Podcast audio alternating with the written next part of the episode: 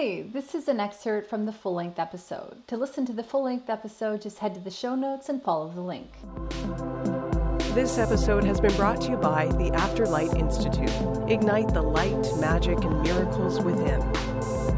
I have like affirmations, say in the morning. I set my alarm clock for a certain time. I get up, and then I have at least 45 minutes just to meditate before I get up. Get up, you know. And I sometimes I do different things depending on if I'm processing any dreams or whatever, you know, or releasing. Or sometimes they're easy, or sometimes I can be listening to binary tones, the 528 or higher but for the most part, I don't. And I sleep with earplugs in too, so I don't have any distractions. And a lot of times I I eh, meditate with that too, just to keep the world out. You know, so don't have any hear anything. Uh, but really, if there's days where I, I didn't sleep during the night because jet lag and who know what, and then I get up and for some reason I, it actually happened last week where I I didn't get to meditate because I had plans in the morning and I just felt off for the first couple hours. So then, as soon as I took care of that, I had to take care of.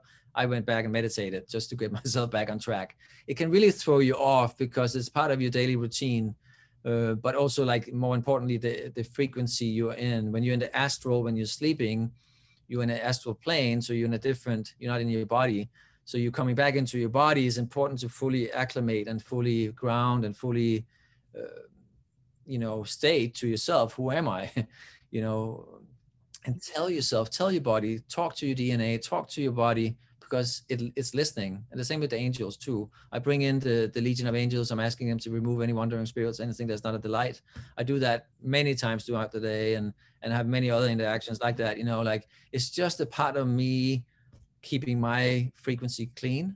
And of course, as a spiritual worker like yourself, you know, that's a responsibility. You know, I have to do that. I can't, you know, bring my crap to a client.